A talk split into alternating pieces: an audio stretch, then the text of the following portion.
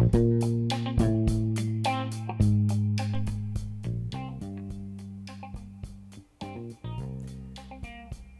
fredag, kjære lytter.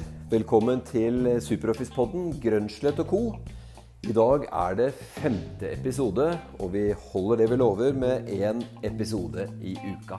Det er fredag, og det er jo en glimrende anledning til å høre på litt uh, nyheter om Superoffice. Denne podkasten er til for uh, deg som liker å lære mer om å selge mer, eller å markedsføre bedre, eller rett og slett beholde kundene dine lengre. I dagens episode så snakker vi om eh, hvorfor skyen er viktig. Eh, hvis du skulle starte en virksomhet i dag, så ville du helt sikkert ikke nølt med å legge alle løsningene dine i skyen. Men dersom du har vært Superoffice-kunde i mange mange år og enda ikke har migrert til skyen, så er det ulike årsaker til det. I denne episoden så får jeg tre gjester som skal fortelle litt om hva er det, eh, hva er det mm, analyseselskapene sier? Hvor er, hvordan er trendene på dette med å gå til skyen? Vi skal snakke litt om hvorfor eh, skyen kan hjelpe deg med å forenkle hverdagen og øke sikkerheten. Og til syvende og sist, dersom du har bestemt deg for å gå til skyen, skal vi fortelle deg hvordan vi hjelper deg med det her i SuperOffice. Så eh, eh, len deg godt tilbake og eh, slapp av, og så kan du høre på disse tre gjestene.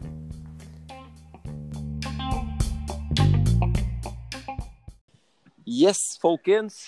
Da har vi kommet til eh, min eh, første gjest her i poden i dag. Og det er eh, en gammel ringrev i Superoffice. Jeg skal ikke si at hun er gammel, men hun er utrolig bra og har vært med på veldig mange ting. Og ja, jeg kan bare si ta vel imot Camilla Heidenreis Bommen. Er du der? Jeg er her. Velkommen. Veldig bra intro. Gammel ringrev. Ja. Ja, ja, men du er jo det, vet du, Camilla. På en veldig positiv måte.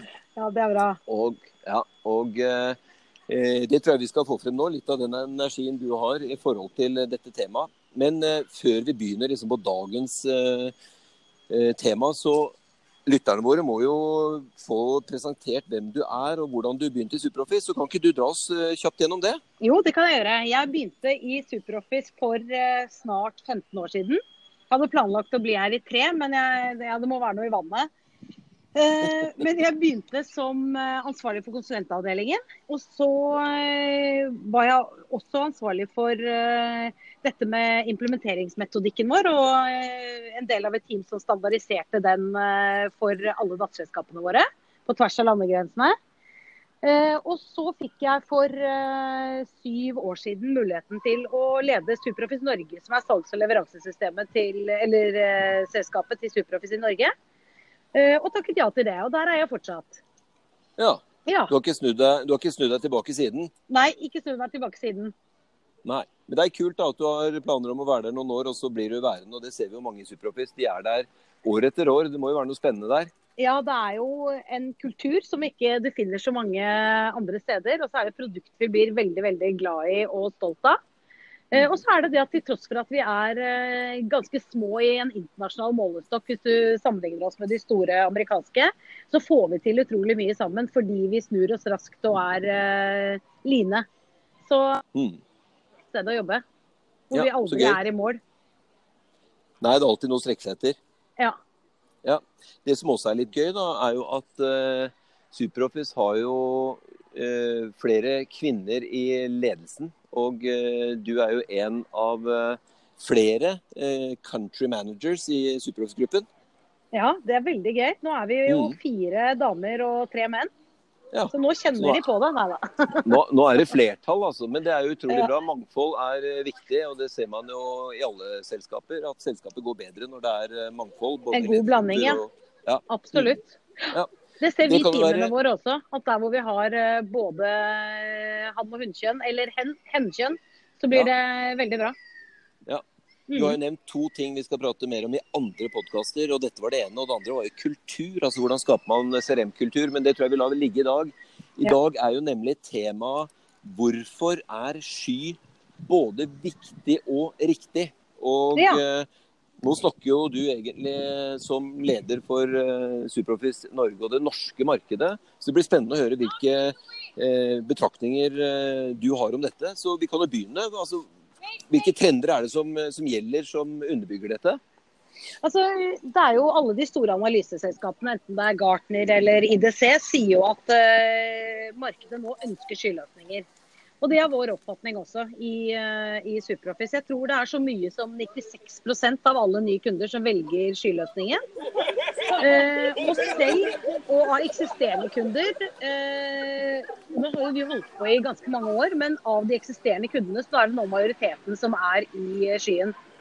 Mm. Eh, og det er jo ikke så vanskelig å forstå. Jeg tenker eh, Når vi går for nye løsninger, det å kunne ha en løsning hvor du bare logger deg på. Slippe å bry deg om alt rundt infrastruktur og det som er tungvint. Og, og rett og slett bare fra et forretningsmessig ståsted kunne velge hva det er vi bruker fra denne verktøykassen. Mm. Det er jo ikke, det er ikke vanskelig å forstå hvorfor man ønsker det. Nei, så det du egentlig sier er at Hvis du skulle starta et nytt firma i dag, så ville du ikke tenkt på noe annet enn skyen? Nei, virkelig ikke. Nei. Mm. Men uh, Veldig mange selskaper har jo holdt på i veldig mange år. Og vi har jo mange kunder som har holdt på med SuperOffice i både 10 og 20 år. Og de har jo selvfølgelig en historikk som de må både ta vare på og, og videreutvikle. Ja, og derfor var det jo helt sentralt for oss at vi eh, greide å lage løsninger hvor det å flytte våre eksisterende kunder opp i skyen var enkelt aller mest enkelt for kunden. Altså At det ikke var noe stor konsulentjobb osv. Så, videre. så rent teknisk så er det en uhyre smal sak for oss. Mm. Eh, det som vi pleier å si er jo at benytte anledningen til å se på hvordan du jobber, optimalisere prosessene dine mens du allikevel går i skyen, sånn at du kan få en ekstra gevinst. da. Ja. Ja, det, Men, for, eh, ja. ja. For sky er ikke noe nytt fenomen. altså Både du og jeg jobber jo med skyløsninger sikkert hver eneste dag uten at vi kanskje tenker over det. Ja, og vi har jo gjort det i mange år. Og som privatpersoner så er det jo, er det jo mest skyløsninger vi er på. ikke sant? Altså Spotify og Facebook. Og vi logger jo bare på i, eh, i, og har en nettleser. Og så får vi tilgang til det vi ønsker og trenger. Så hvorfor skal det være så annerledes for selskaper nå når uh, skyleverandørene tar det ansvaret de gjør for sikkerhet uh, osv.? Mm. Ja, Det er jo selvfølgelig viktig at det er et apparat og en infrastruktur som gjør at det er ivaretatt. Men det må det jo være, ellers så ville jo ja. aldri fått noen folk opp i skyen. Nei, og dette er jo også lovbestemt, ikke sant? Og, og helt uh, tydelig og klart uh, hvem det er som tar ansvar for hva. Mm. Mm. Men uh, hva med deg selv? Driver du, når du, er du digitalisert på egen hånd? Ja, og som, som, privatperson så er jo det. ikke sant? AppStore jeg hadde ikke overlevd en dag uten mobilen. Bestiller legetimer på nett. Jeg husker hvordan det var når vi satt i disse telefonkøene. Nå bare bestiller jeg og ber om eventuelt påfyll på resepter. Altså, ikke sant? Alt går uh, smooth og enkelt. Mm. Um, og så er det jo den derre Allikevel så har vi gjort det til så stort og vanskelig spørsmål, dette med digitalisering av uh, selskaper. Og det blir så fort at diskusjonen handler om roboter og, og, artificial intelligence. Men det er jo egentlig ikke det det er. Det handler jo om å gjøre de operasjonene som du har mot kundene dine, så enkle som mulig, og, og støtte de digitalt. da. Sånn kundene kan hjelpe seg selv i størst mulig grad også. Ja. Og forenkling, Så, det betyr kanskje standardisering? Ja, det, det gjør det jo. Det, det, ser vi jo når, eh, når du ønsker å digitalisere eller automatisere arbeidsprosesser, så er det én ting som gjelder, og det er å få de standardisert. Mm. Eh, for hvis ikke så greier du ikke å få eh, ja, det utfallet du ønsker. Da. Og alle må jo vite hva som skjer. Så mm. vi har jo vært gjennom en sånn prosess selv også, hvor som begynte for eh, riktignok for eh, flere år siden. Men vi var jo i SuperOffice syv ulike land som hadde hver vår SuperOffice-løsning og hver vår ERP-løsning. Du kan jo tenke deg at Det er jo en prosess å få oss over på én felles løsning før man da kan bestemme regler og hvordan ting skal fungere der. Ja, for De fleste mener vel at de har den beste løsningen, og de andre må jekke seg etter mine behov? Er det ikke det? Ja, og, og sånn er det jo ofte. fordi at Istedenfor at man kaster alle brikkene opp i luften igjen og så tenker ok, nei, men la oss sette oss ned og ta den tiden det tar å designe en optimal prosess for oss i dag, da, i forhold til det markedet vi har, i forhold til at du vil lage en god kundereise, så sitter mm. man ofte bare og flikker på det man har. Og da blir det mm. ofte litt sånn steile fronter og at ja, vi har gjort det sånn og vi vil fortsette å Men jeg opplever at når man løser opp i det, og du får en god diskusjon og ser på prosessene dine på nytt, så er det ofte mye enklere. Ja, Og da er det jo, Du nevner jo ordet kundereise. Det er vel noe som eh, veldig mange snakker om. Eh, er det veien å gå, et av verktøyene man kan gjøre for å liksom transformere butikken sin til å bli en mer digital aktør? Ja, det tror jeg definitivt. Fordi at Først og fremst så handler det jo liksom om at du må begynne med å analysere hvordan er det å bli og å være kunde av oss i dag. Og så finner du antakeligvis en del områder som du ønsker å forbedre. Uh, og med forbedre så er det både at kundeopplevelsen skal bli bedre, men det kan jo også være at uh, kundeopplevelsen er god, men du ønsker å gjøre det mer effektivt på innsiden. Sette folk i stand til å være mer effektive. Sånn at det handler om å finne noen sånne automatiseringsgevinster. da. Eh, og da er det jo viktig at du gjør det med tanke på det du lever av, som er kunden din. Så du tar på deg hatten som sier hvordan vil jeg oppleve dette hvis jeg var kunde. Hva er det jeg ville trengt hvis jeg var her nå, her i, i, min kundereise? Hva trenger jeg her nå? Hva slags innhold må vi da lage? Hvordan kan vi støtte de f.eks. med chat? Med, med, at vi har tilgjengelige forms, så de enkelt kan melde inn til oss, osv. Mm.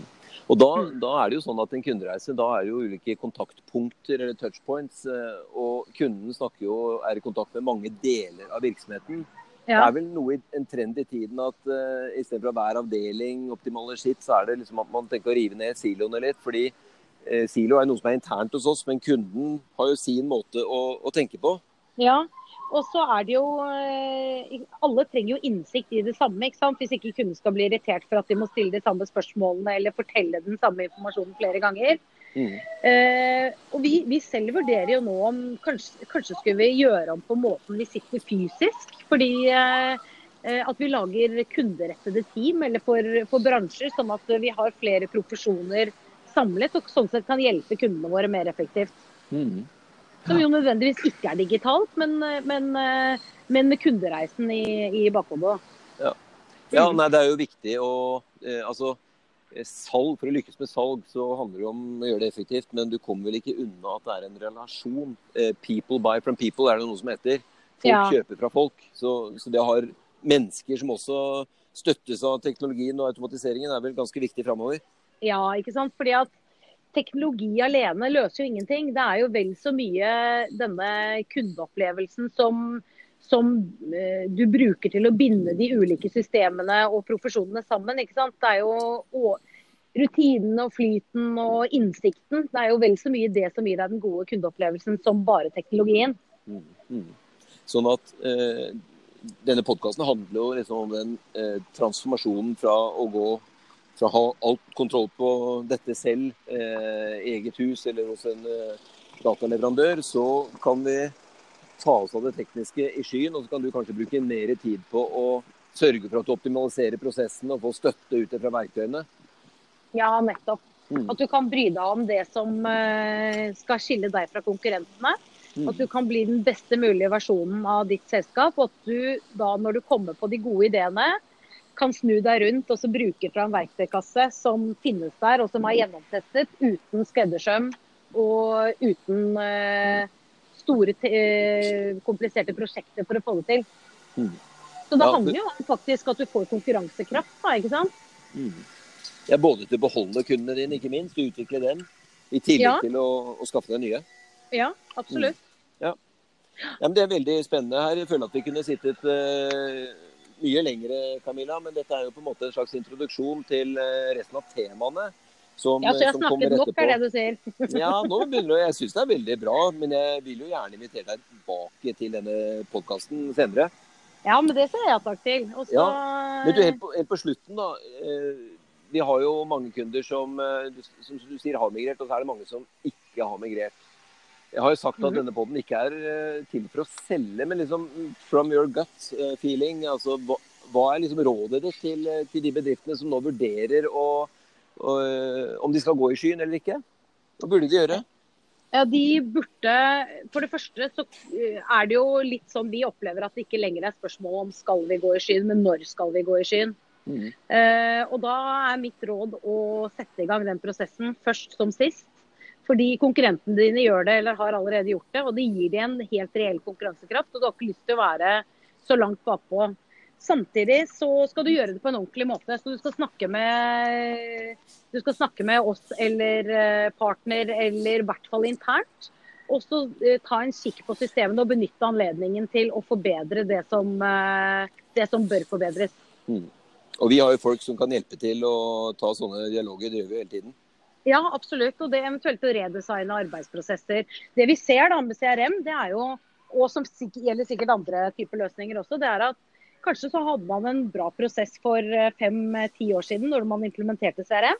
Og så har man litt sånn glemt å oppdatere systemet etter hvert som man endrer seg. Eh, sånn at man blir sittende og så jobber man litt sånn lite hensiktsmessig eller får ikke til akkurat det man ønsker. Og mm. det tenker jeg at det er en helt ypperlig anledning å ta tak i i forbindelse med at det går i skyen. For da kan alle få en litt ny start. Ja, for det krever jo at du får med deg folka dine, og at du lærer dem opp og blir enige om hvordan eh, man skal gå videre. Ja, det er jo en sånn, vi kaller det den hellige treenigheten mellom programvare, rutiner eller prosesser og mennesker. Ja. Eh, fordi programvare i seg selv er ikke verdt noen ting. Du må liksom ha en formening med hva du ønsker å oppnå. og det er sånn, sånn er du da nødt til å kunne enkelt jobbe i systemet. Og så må du få med deg menneskene både gjennom at de føler at det var en smart måte å jobbe på, og gjennom opplæring. Mm. Og Hvis du gjør det, og får menneskene dine til å gjøre de tingene som er viktige for dere som selskap i en løsning hver dag, så får ja. du etter hvert en kultur, ikke sant. Mm. Mm. Helt enig. Eh, veldig bra. Jeg tror at vi skal eh, ta og kutte det der. For nå skal jeg introdusere yeah. rett etter deg. Så kommer jo to andre personer inn i studio. Og du skal vel av gårde, for jeg tror du skal gjøre noe veldig spennende i helgen? Jeg skal ha konfirmasjon for uh, min yngste datter. Og så var jeg så heldig på toppen av det å få slengt inn utfordringen at uh, stedet vi skulle være i, konkurs uh, ti dager før konfirmasjonen. Så her er det å hive seg rundt og finne gode løsninger. Ja, og det er vel det dette handler om. At man eh, ikke må satse på status quo, men man må utfordre den hele tiden. For det kommer nye ting man må ta stilling til. Yes, sånn ja. er det. Man må henge med. Ja. Nei, men Glimrende. Da sier jeg tusen takk og lykke til med konfirmasjon. og eh, Ha en fin helg. Og så snakkes vi igjen, Camilla. Det gjør vi. Takk for meg. Fint det. Hei. Hei.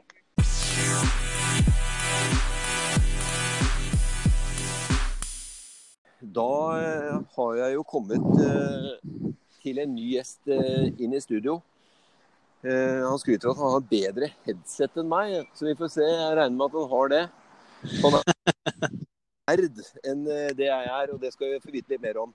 Men Jan Andersen han har lang fartstid i Superoffice, og er nå en av krontoppene i Superoffice Norge på produktsida. Velkommen til podden, Jan. Takk, takk, Hans Christian. Er du første gang eh, live på en podkast? Det er min første podkast, ja. Så dette her blir interessant. Men uh, jeg gleder meg. Ja, jeg liker jo det når man er både positive og ønsker å bidra. Og det får jeg alltid god gehør når jeg prater med dere i Superoffice Norge. Ja, så bra. Ja. Du, vi kan ikke sludre bort alt her. Nå skal du kort presentere deg, sånn at lytterne kan bli kjent med Jan Andersen. Ja. Eh, hvordan begynte du i Superoffice? det var vel ikke i går? Nei, det var ikke i går. Jeg begynner å få litt uh, lang fartstid i Superoffice. Jeg startet jo for Jeg Begynte på support. Det var den gangen support var lokalt, var i Norge. Jobbet også sammen med Øyvind Urdal, som du sikkert har hatt på besøk og prata med. Eh, jobbet der en god stund. Eh, så for meg en karriere innen eh, IT og drift. Så da var jeg innom eh, intern-IT i Superface. Falt vel fort ut at eh, det var kanskje ikke helt mitt eh, segment. jeg trengte litt mer kundekontakt, være ute i kundemøter, prate om løsninger og CRM. Det var heller min, mitt ønske. Så da gikk jeg over som konsulent for å hjelpe å utvikle kundens løsninger. være litt sånn teknisk feilsøking og på produktsiden. Mm. Og etter hvert da så fikk jeg da stilling som produktansvarlig i Superoffice Norge, eh, som er da kort fortalt bindeleddet mellom det norske markedet, kundene, partnerne eh, og vår utviklingsavdelingen. Ja. Så da er det et lite sånt sugerør inn der som forteller hva som rører seg, hva som trengs ses på. Ansvarlig for å kjøre betaprogrammer osv. Veldig interessant ja. stilling. Ja, Spennende. Og det er jo utrolig viktig stilling, fordi vi har jo massevis av kunder både i Norge og de andre datterselskapene. Så du har jo en rolle som NPR, er det ikke det? Jo, NPR er det vi kaller det i Superoffice. Og det er jo ja. det som står for nasjonal produktansvarlig. Mm. Og hvert datterselskap har jo det. Eh, ja. Så jeg er veldig involvert i hva som skjer eh, hos kundene, og hva som skjer med produktet, ikke minst. Mm. Være med Og og, det- mm. Og det er derfor du er invitert her nå, fordi nå handler det jo om de kunder, eh, de av våre kunder, som eh, tenker på å flytte Superoffice-serveren sin fra enten hos seg selv eller hos en hostingpartner til skyen. Ja. Og det er klart, Da sitter du med masse erfaring både med hvordan dette har vært og er for de kundene, og så ser du jo masse erfaring med de kundene som faktisk har vurdert å gå til skyen, og noen som aldri har tenkt på noe annet enn skyen. Kan ikke du dra oss litt gjennom, fordi det er, det er jo en stor beslutning. Eh, hva er det de må tenke på eh, når du skal vurdere om du skal gå til skyen eller ikke rundt Ja. Superoffice? Ja, eh, først og fremst så er det jo en strategi. Det er liksom ikke bare å ta ett, eh, en programvare over i skyen. Det er en strategi som eh, firmaet går for og sier at nå skal vi kjøre ren sky med de fordelene det har, som jeg tenkte jeg skulle komme inn på. Eh, Mm. Men først og fremst så er det jo, som jeg sa innledningsvis, Superoffice har lang fartstid. Vi har vært i markedet lenge. Men, men det var jo da kanskje i, allerede i 2015 hvor vi hadde sånn paradigmeskifte i Superoffice. Hvor vi le leverte hele produktstacket vår i skyen. Ble et skyfirma hvor vi endret eh, prismodellen, leverte software as a service til kundene. Eh, og eh, satset fullt og holdt på sky. Eh, og jeg hadde drevet med det allerede ganske lenge. Så det var liksom bare da vi liksom kjørte en stor lansering. Ja, så når du sier paradig paradigmeskifte, det er jo min jobb å tolke eh, teknisk språk her, så handler det om at Ja. før så var folk vant til å ha all softwaren og kjøpe softwaren. Men plutselig så ble det en endring i markedet. Folk kunne leie software, og de trengte ikke å ha den hos seg sjøl. Helt riktig. Og det er jo litt av de fordelene som kommer komme inn på etterpå med å kjøre en sky kontra det å kjøre landbasert eller en on-premise-løsning, hvor alt står da på lokale servere hos eh, kunden selv eller hos en driftspartner. Ja, Og det har jo fungert eh, til nå for de aller fleste, men så er det jo liksom hvorfor, da? Liksom er hovedargumentene eh, for, som kundene kan vurdere når de skal opp til skyen? Eh, Da vil jeg gjerne trekke fram tre punkter som jeg kan eh, gå litt i dybden på. Eh, Det ene er dette her med å være, alltid være oppdatert på løsninger programvaren du kjører. Sikkerhet er jo utrolig viktig i disse dager. Eh, For ikke nevne fjoråret, hvor GDPR kom som et eh, godstog over oss. eh, Og måtte alle bedrifter i Norge og Europa måtte endre måten de håndterte personopplysninger på. Og ikke minst da SuperOffice AppStore. Mm. Så Eh, tre viktige pilarer egentlig som er sentrale når du skal vurdere. Definitivt. Eh, og hvis vi bare tar det der med alltid oppdatert, da, Ja. så, så handler dette her om at eh, i skyen så vil SuperOffice levere ny funksjonalitet eller ny versjon hver tredje uke. Det betyr da for dere som kunde at dere, dere trenger ikke bestille konsulenter eller bistand for å få tilgang til ny funksjonalitet. Den er bare tilgjengelig i løsningen deres hver tredje uke. Det betyr dette er også at det, Det, Mm. Dette er jo bare dette er jo stor endring, da. Fordi før så var det en hovedversjon, og så ofte så bestilte du en partner eller en konsulent som kunne oppgradere. Så det ble et prosjekt i seg selv. Det du det sier blir nå, et er at veldig stort prosjekt. ja, altså det du egentlig sier nå er hvis du tar en one-off migrering til skyen, så går den delen av tingene automatisk. Det er det vi som driver med og gjør for kundene hver tredje uke. Hver tredje uke oppgraderer vi deres Supeross-løsning, uavhengig av noe annet. Så har dere tilgang til ny funksjonalitet, ny programvare, hver tredje uke. Det er ikke de store prosjektene som du nevner, Hans Christian. Altså, du må planlegge, det er tidkrevende, og det er kostbart. Og også risikofylt.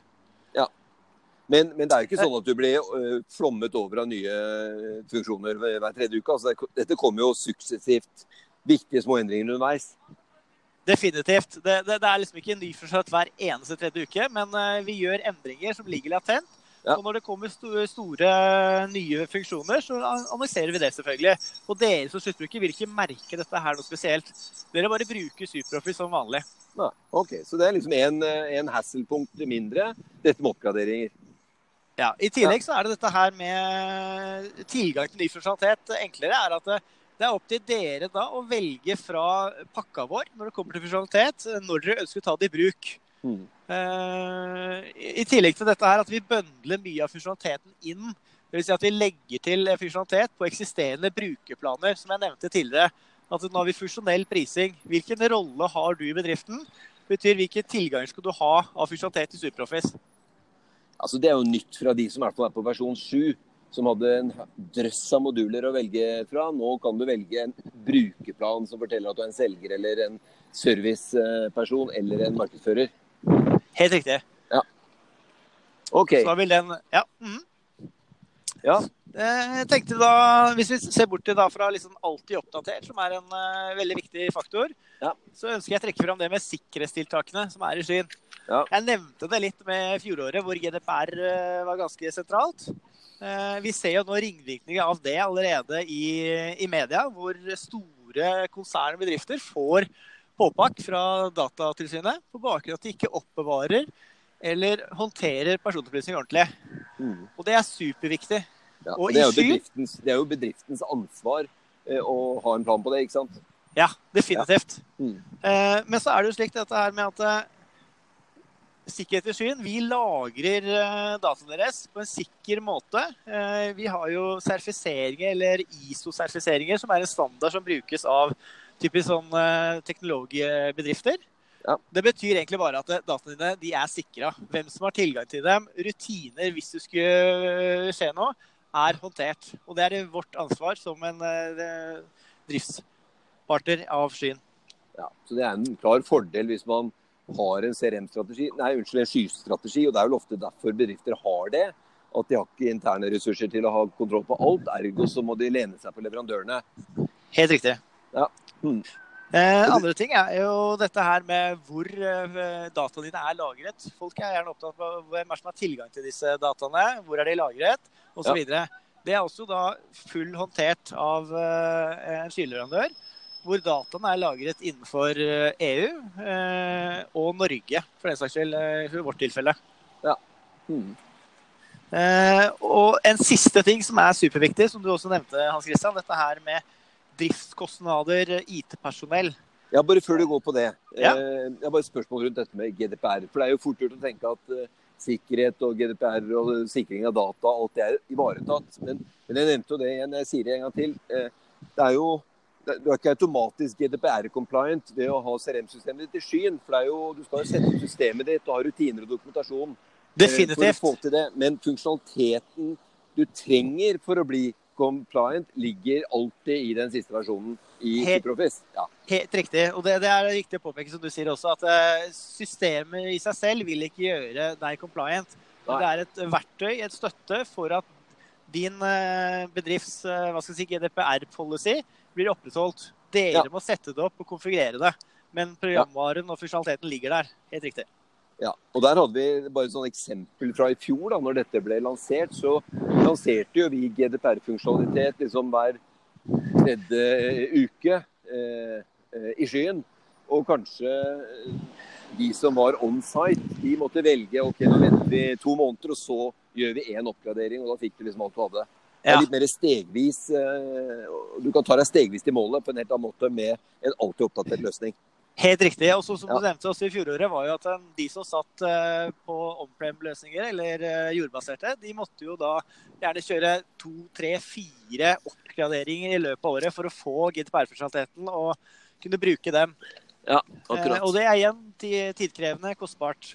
Ja, så, så bare for å recappe litt, da. Det er fredag, vet du, og det kan hende at det ikke bare er jeg som er treg her. Alltid oppdatert. Siste versjonen, det sørger vi for. Det andre er sikkerhet for dataene, sikkerhet for uh, IT-infrastrukturen osv. Det har vi også ansvaret for. Ja. Og så nevnte du da den siste biten. Ja, dette her med drift, Uh, generelle driftsrutiner av IT-systemer. Ja. Det betyr at uh, vi tar ansvaret for å kjøre backup, oppdatere servere, eh, antivirus, eh, passe på at eh, den generelle software-hardwaren som kjører vår programvare, er oppdatert til enhver tid. Og, og jeg kjenner til mange kunder opp gjennom tiden, som store kunder også, som, som ikke har dette her på plass. Og når først da ulykken inntreffer, og man må legge tilbake backup, så Ja. har man ikke det. Ja, Og det er ganske med- kritisk. Ja, du driver ikke med skremselspropaganda nå, Jan? Nei, jeg gjør jo ikke det. Dette er bare realiteten. Eh, Ja. Og det er viktig også å påpeke at eh, det, det er mange kunder der ute, bedrifter, som ikke har dette på stell. Ja. Eh, Ja, det, I det hele tatt det er å trene på at det skjer katastrofer eller man mister data. Det er vel kanskje ikke alle som, som gjør. Og det blir man alltid minnet på når man ser historier fra de bankene eller store selskapene som sliter med dette. her. Det har vært flere sånne eksempler på det siste Mm. siste året. Men OK.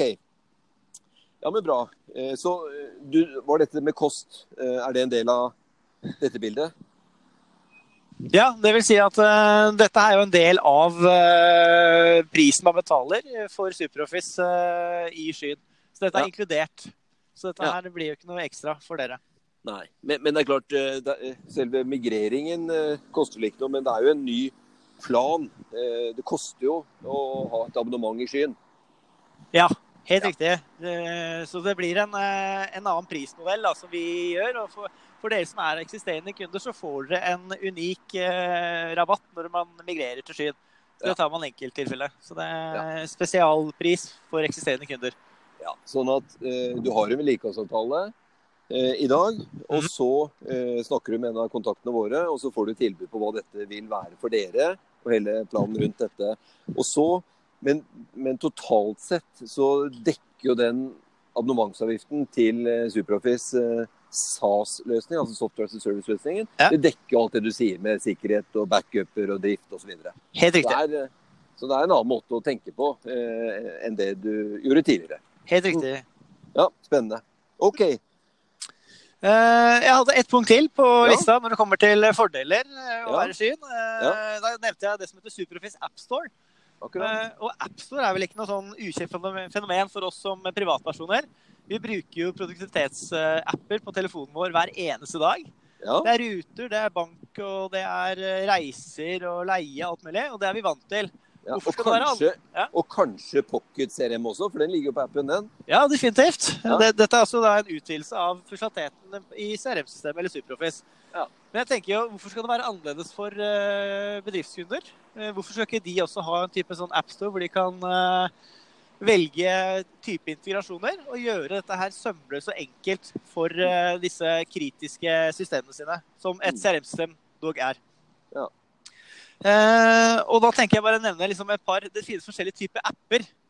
For apper er et litt sånn vidt begrep. Eh, Ja. Jeg tenker jo da at Du har jo de som utvider funksjonaliteten i SuperOffice, som, eh, hvor det ikke finnes funksjonalitet i SuperOffice i dag. Mhm. Eh, som f.eks. synkronisering mellom eh, kalendere og eh, SuperOffice. Dvs. Si Exchange, Google osv. Ja. E- Eller hvis du skal da ha en digital signeringsløsning eh, knyttet opp mot eh, SuperOffice for å få en litt mer sånn eh, flyt når det kommer til tilbudshåndtering og avtalehåndtering i SuperOffice. Ja. Så har du disse standardintegrasjonene. Alle bedrifter i dag har jo gjerne flere systemer for å håndtere ulike eh, funksjoner eller løse oppgaver. Ja. Og da er det slik at i dag så er det ingen Eller forventer vel alle at man legger inn en kunde et sted, så skal den være i alle systemene. Det er nesten sånn det er blitt. Eh, Mm. Ja. Og, og vår appstore vil kunne hjelpe det med et sett med standardintegrasjoner til disse fagapplikasjonene eller økonomisystemene. Eh, som Visma, Microsoft, eh, Navision og Exapta. De store Ja, så hvis du har en hvis du har en kunde i økonomisystemet Ja, sånn, da. Så hvis du har en eh, kunde i økonomisystemet, så kan dette enkelt eh, sømløst eh, på baksiden fra vår sky til økonomisystemskyen bli opprettet i CRM-systemet også. Det er helt riktig. Her, må man da selvfølgelig velge hvilken type integrasjon man skal ha. Vi har et, stort sett med dem i vår appstore. Det, Det, det må selvfølgelig gjøres en, en liten jobb på kundens miljø. Fordi ofte disse økonomisystemene de er ikke skyen. Det blir en sånn type hybridløsning som vi kaller det, hvor eh, vår programvare ligger i skyen, og deres ligger på servere. Mm. Eh, Men det er som du sier, da, Så- da oppdaterer du ett sted, og kunden flyter gjennom begge systemene. Ja, så budskapet er egentlig at hvis du har SuperOffice on-site eller on-premise eller jordbasert versjon i dag, og har integrasjoner eller behov for det, Ja. så er det ikke noe grunn til ikke gå til skyen, for der har vi et vell av integrasjoner og apper som gjør at du kan få til de på en kanskje enklere måte enn det du ville gjort i, i dag. Helt riktig. Eh, Ja. Og det er sånn eh, et integrasjonsprosjekt eh, hvis man ser ti år tilbake, fem år tilbake, det var ganske komplekse saker. Det krevde mange konsulenter, mye tid, kosta mye, og det blei litt sånn eh, som kanskje ikke var tenkt på være fremtidsrettet, bærekraftig fremover. Ja. Så vi har vel faktisk også diskutert med kunder som har en drøss av integrasjoner. og så Når de tenker til skyen, så tenker de hva kan vi forenkle? Og det har endt opp med at noen av de integrasjonene har blitt enten kutta helt bort fordi det er ny funksjonalitet i SuperOffice, Ja. eller det er blitt koblet til den nye versjonen som ligger i vår appstore i skyen. Helt riktig. Ting man Ja. gjorde for uh, fem år tilbake, var kanskje nødvendig der og da, men eh, Ja. når man ser på funksjonalitet som du sier, i programvaren, eller andre måter å løse de utfordringene som var Bransjen endrer seg, markedet endrer seg, og da er det nødvendig at også CRM-systemet og prosessen endrer seg. Og hvis man mot formodning skulle ha en, eh, en integrasjon som ikke fins, så går det vel kanskje an å lage en spesialtilpasning også? Definitivt. Da kan man lage en spesifikk integrasjon til eh, det systemet for den kunden. Det ligger også da som en, det vi kaller en custom app i eh, vår appstore. Som Ja. er kun for den kunden og det systemet. Ja. Så er det mange muligheter. Men, men dette høres jo nesten ut som uh, man burde oppgradere til skyen. Ja, jeg, jeg, jeg føler det. Men uh, det, jeg tenker at uh, det, det skjer før eller siden. Vi skal ikke tvinge noen over. Eh, som jeg sa, det er en strategi som hver enkelt kunde må ta. Men det er bare viktig å vite at vi som uh, programvareleverandør, CRM-leverandør, vi er i skyen, og vi er når dere er klare. Og det er en eh, enkel jobb å ta dere over. Sånn at det er jo, det kan jo sikkert, Bedrifter kan ha sine grunner til å ikke gå i skyen. Men det er ikke noe grunn til å ikke prate med oss for å diskutere det. For det kan jo være eh, hva skal til, at man finner ut de punktene. Så kan vi være en samtalepartner rundt akkurat det også. De, definitivt. Vi kan være Ja. en god samarbeidspartner, rådgiver der, rundt dette her med å være med på den reisen til skyen. Ja, for vi er jo glad i kundene våre selv om de ikke er i skyen. Ja ja, selvfølgelig. Det er vi. Men du, vi har jo seminarer og løpende rundt dette. Denne podkasten her, episoden her, er jo rett og slett en litt sånn recap av eh, dette integrasjonsseminaret. Eller migreringsseminaret. Og det kommer vel etter høsten også, Jan? Det gjør det. Allerede i september så har vi planlagt nytt uh, skyseminar. Hvor Ja. mye av disse punktene her vi har tatt opp, eh, vil uh, være agendaen. Ja. I tillegg der så har vi også da egne AppStore-partnere som viser sin løsning og fordelen med å kjøre de løsningene i skyen. Så Ja. dette her er spennende. Når det gjelder, liksom, Hvem er det som eh, vi snakker med når det gjelder skyen? Er det bare IT-avdelingen, eller er det liksom forretningsprosesseierne som er like delaktige i en sånn eh, prosess? Det, det er begge deler. Eh, vi, vi ser nå at der hvor det før kanskje var IT som bestemte dette her nå, så har dette blitt en litt mer ledelsesbeslutning. At det er selskap som tar avgjørelse om at eh, nå skal vi i skyen. Det er en strategi. Og så har vi IT på laget. Helt riktig. Ja, men Det høres bra ut. Men du, eh, jeg tror dette er veldig bra innsikt fra deg, Jan, på dette temaet her. Nå er det fredag. Ja. Har du noen store planer for helgen? Du, eh, allerede i morgen så skal jeg ha en liten eh, feire bursdagen min med en hagefest eh, hjemme med venner og bekjente. Så det gleder jeg meg til. Og det ser ut som været er på vår side.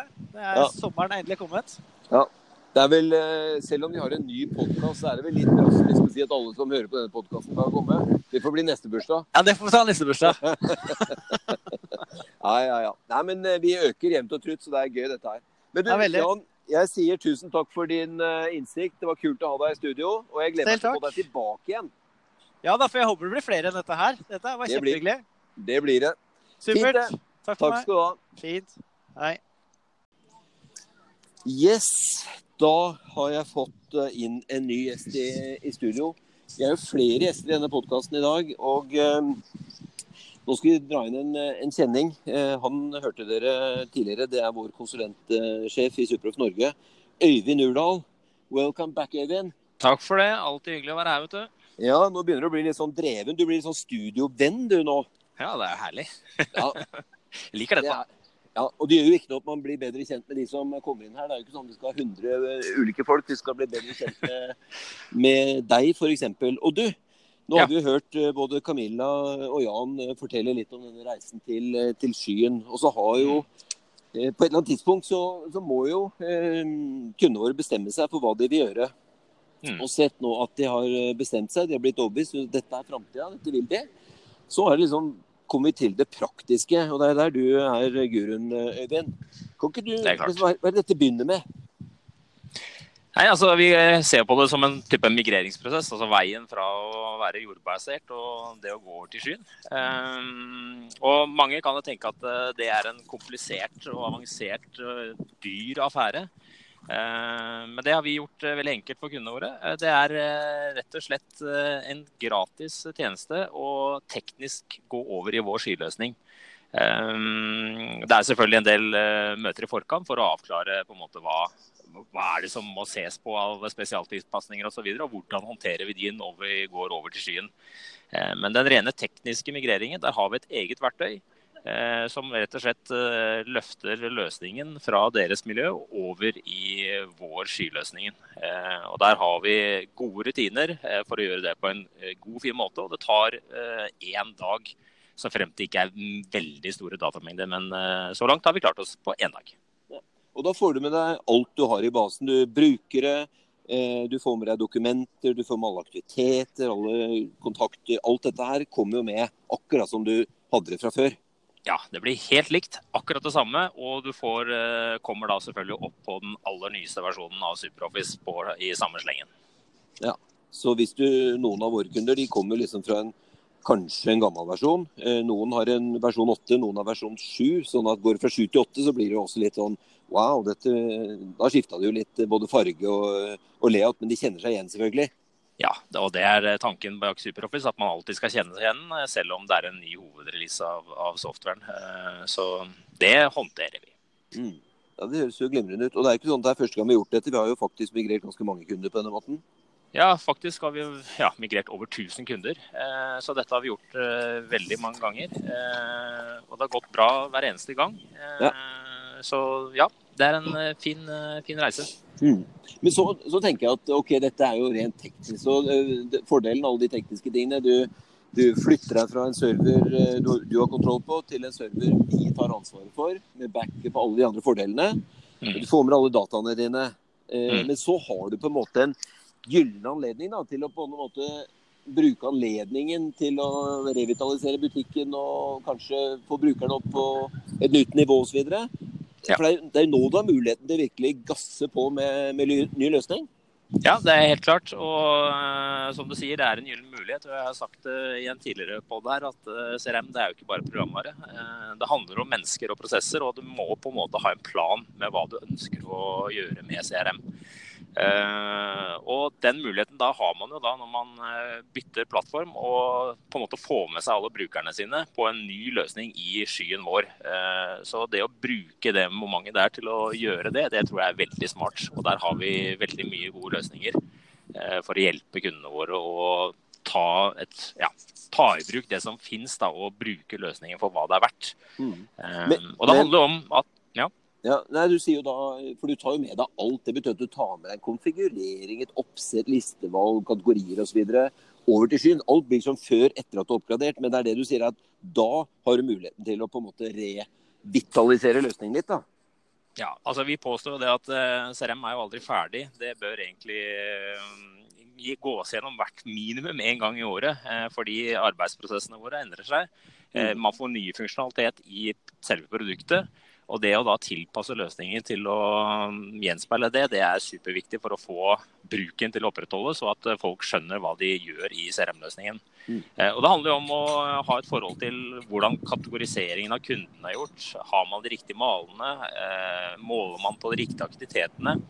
Altså, du må rett og slett ned i purra, som vi kaller det, og bli skitten på hendene og virkelig se hva som er riktig å konfigurere løsningen, sånn at den understøtter prosessene dine på en god måte. Ja, så Dette handler jo om at ledelsen må ta et aktivt valg sammen med brukerne sine om at uh, hva vi vil med CRM-systemet, og det kan ha endra seg siden sist. Ja. Pluss at uh, man blir jo mye mer spissa i hva man kan få ut av ting når man har brukt et system. Uh, og så handler det om å skape kanskje en god kultur da, blant brukerne. Bruker denne anledningen også til å gjøre det.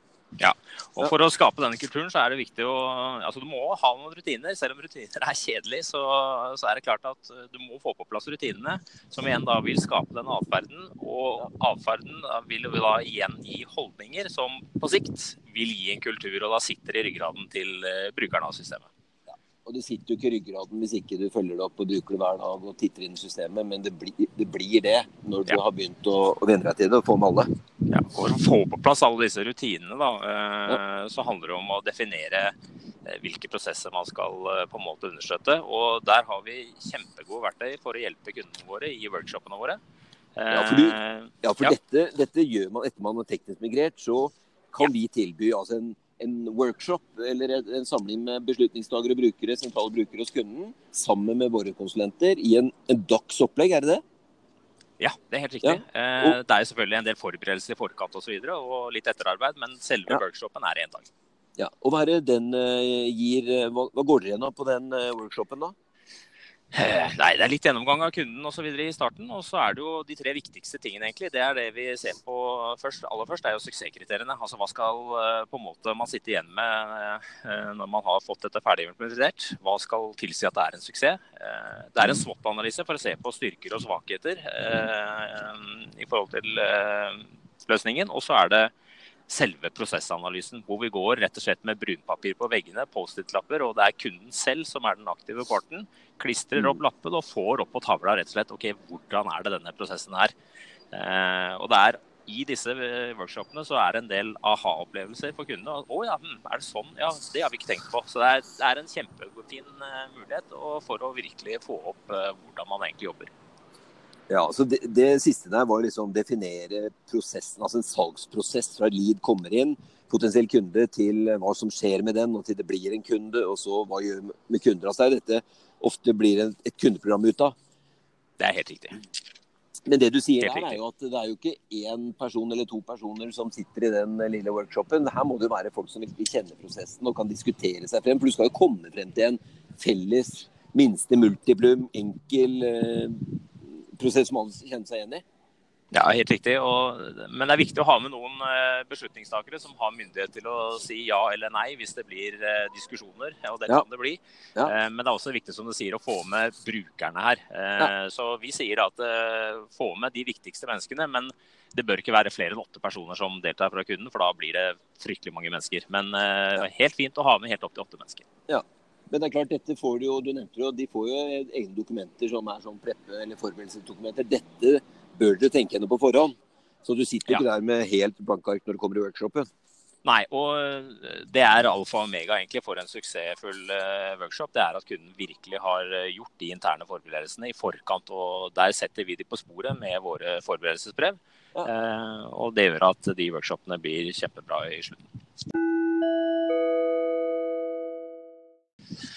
Det er jo sånn eh, workshoper, så har jo vi noen kule modeller og metoder å jobbe som funker veldig bra. Og dette er jo den der eh, gule lapper. Kan ikke du fortelle kort hvordan det funker i praksis?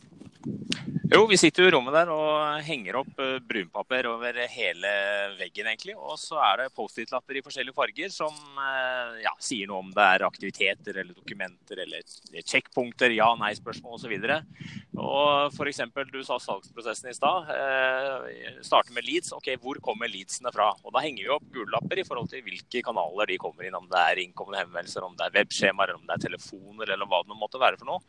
Eh, Og så fører man opp disse lappene og definerer hele prosessen opp på tavla. Eh, og På den måten så er det også veldig enkelt å flytte på aktiviteter når man bruker disse gullappene. Eh, Så det er rett og slett sånn vi gjør det. Ja, og så grupperer man de, og så blir man enige, og så dropper man noe. Og, så, ja, og på den måten så bygger du konsensus i gruppa. Det er helt riktig. Og Vi har en annen viktig ting også i eh, disse workshopene. Det vi kaller en parkeringsplass. Fordi det blir jo en del samtaler og diskusjonspunkter underveis. Vi fokuserer på det vi er der for akkurat da.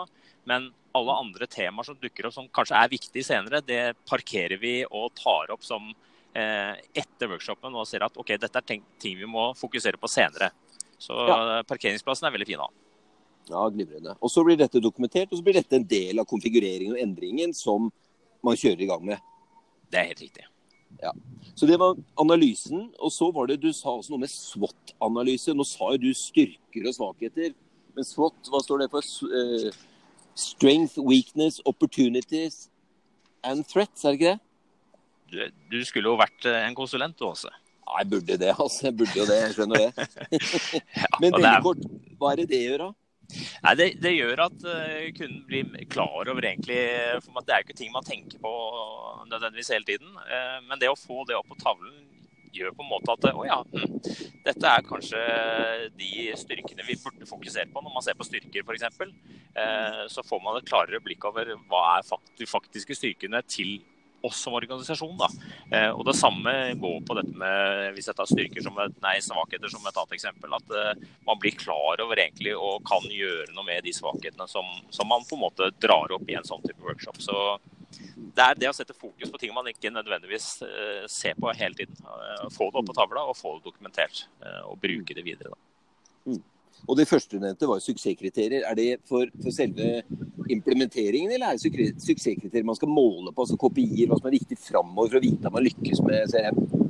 Altså, vi mener jo det at man bør måle på det. Uh, og måle på det i løsningen for å se at det faktisk uh, gir noen effekt.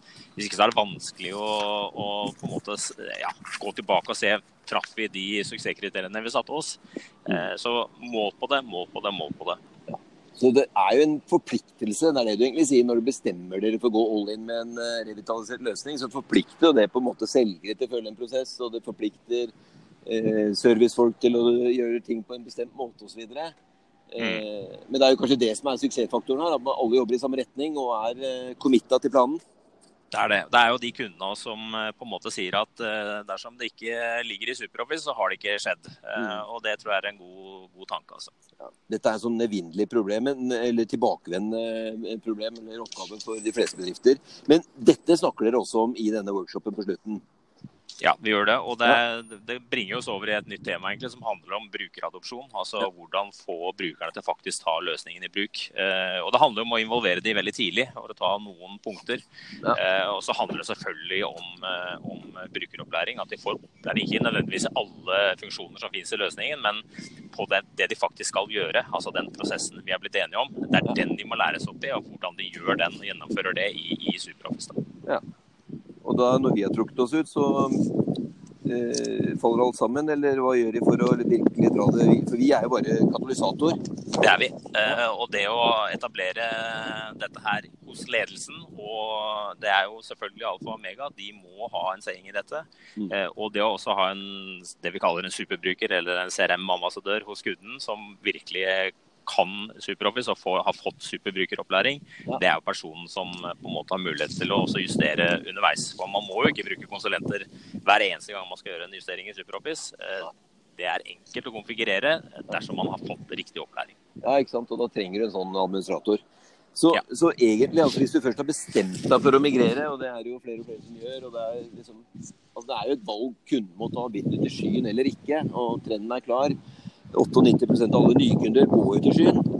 Ja. Men eh, så er dette greia. altså Det er en sånn workshop og noen forberedelser og noen planer. Og sette i gang sånn at man virkelig får den gylne anledningen da, til å få motiverte medarbeidere på en fresh, ny start med løsningen, egentlig. Helt klart. Altså Man må rett og slett ta tak i det som irriterer deg eh, nå. Ja. Ja, da tar vi siste. Ja. Jo, og så er det jo på en måte så, Som alt dette er i boks, så er det nesten som å brenne av fyrstikken. Altså, du får én sjanse nå til å virkelig kline til å få neste fase og generasjon med Superoffice opp hos butikken din. Ja, det er riktig. Du, du har på en måte Når du allikevel skal til skyen, så hvorfor ikke ta tak i det som irriterer deg, eh, som ikke funker optimalt i dag. Eh, benytt den anledningen til å fokusere på å gjøre det riktig. Gjennomføre en workshop med oss og få med deg brukerne og gjøre en liten eh, opplæringsrunde, sånn at du får med deg alle sammen. Eh, og Samtidig kan man bruke både dashboard og den type ting til å måle effekten av denne overgangen. Men du, Har vi noe erfaring med når folk har gjort dette her? Altså, Hva sier de når de er kommet i gang etter en sånn workshop? Når dere kommer tilbake etter et par uker?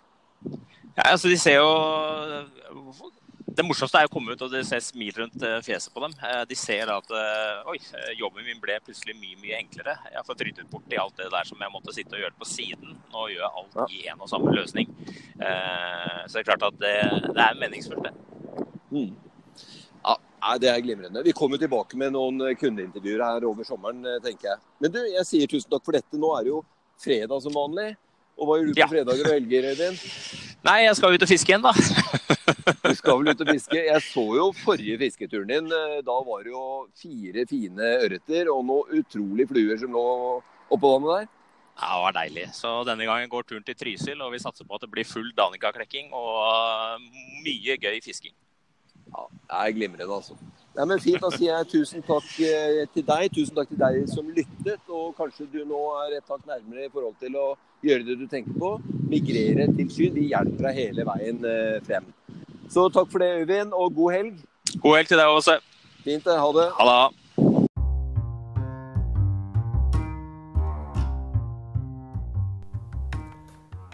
Det var det vi hadde i dagens episode av Superoffice-podden. Mitt navn er Hans Christian Grønslett, og jeg er vert i denne podkasten. Dersom du har tips til nye gjester eller temaer, så send meg en e-post på hc at superoffice.com. Dersom du likte det du hørte, du lærte noe, eller ønsker at andre skal få vite om denne podkasten, så del den gjerne. Du finner podkasten i alle podkastspillere, eh, som Spotify, iTunes f.eks. Takk for nå, og ha en fortreffelig fredag og en durabelig sankthansfeiring. Ha det bra!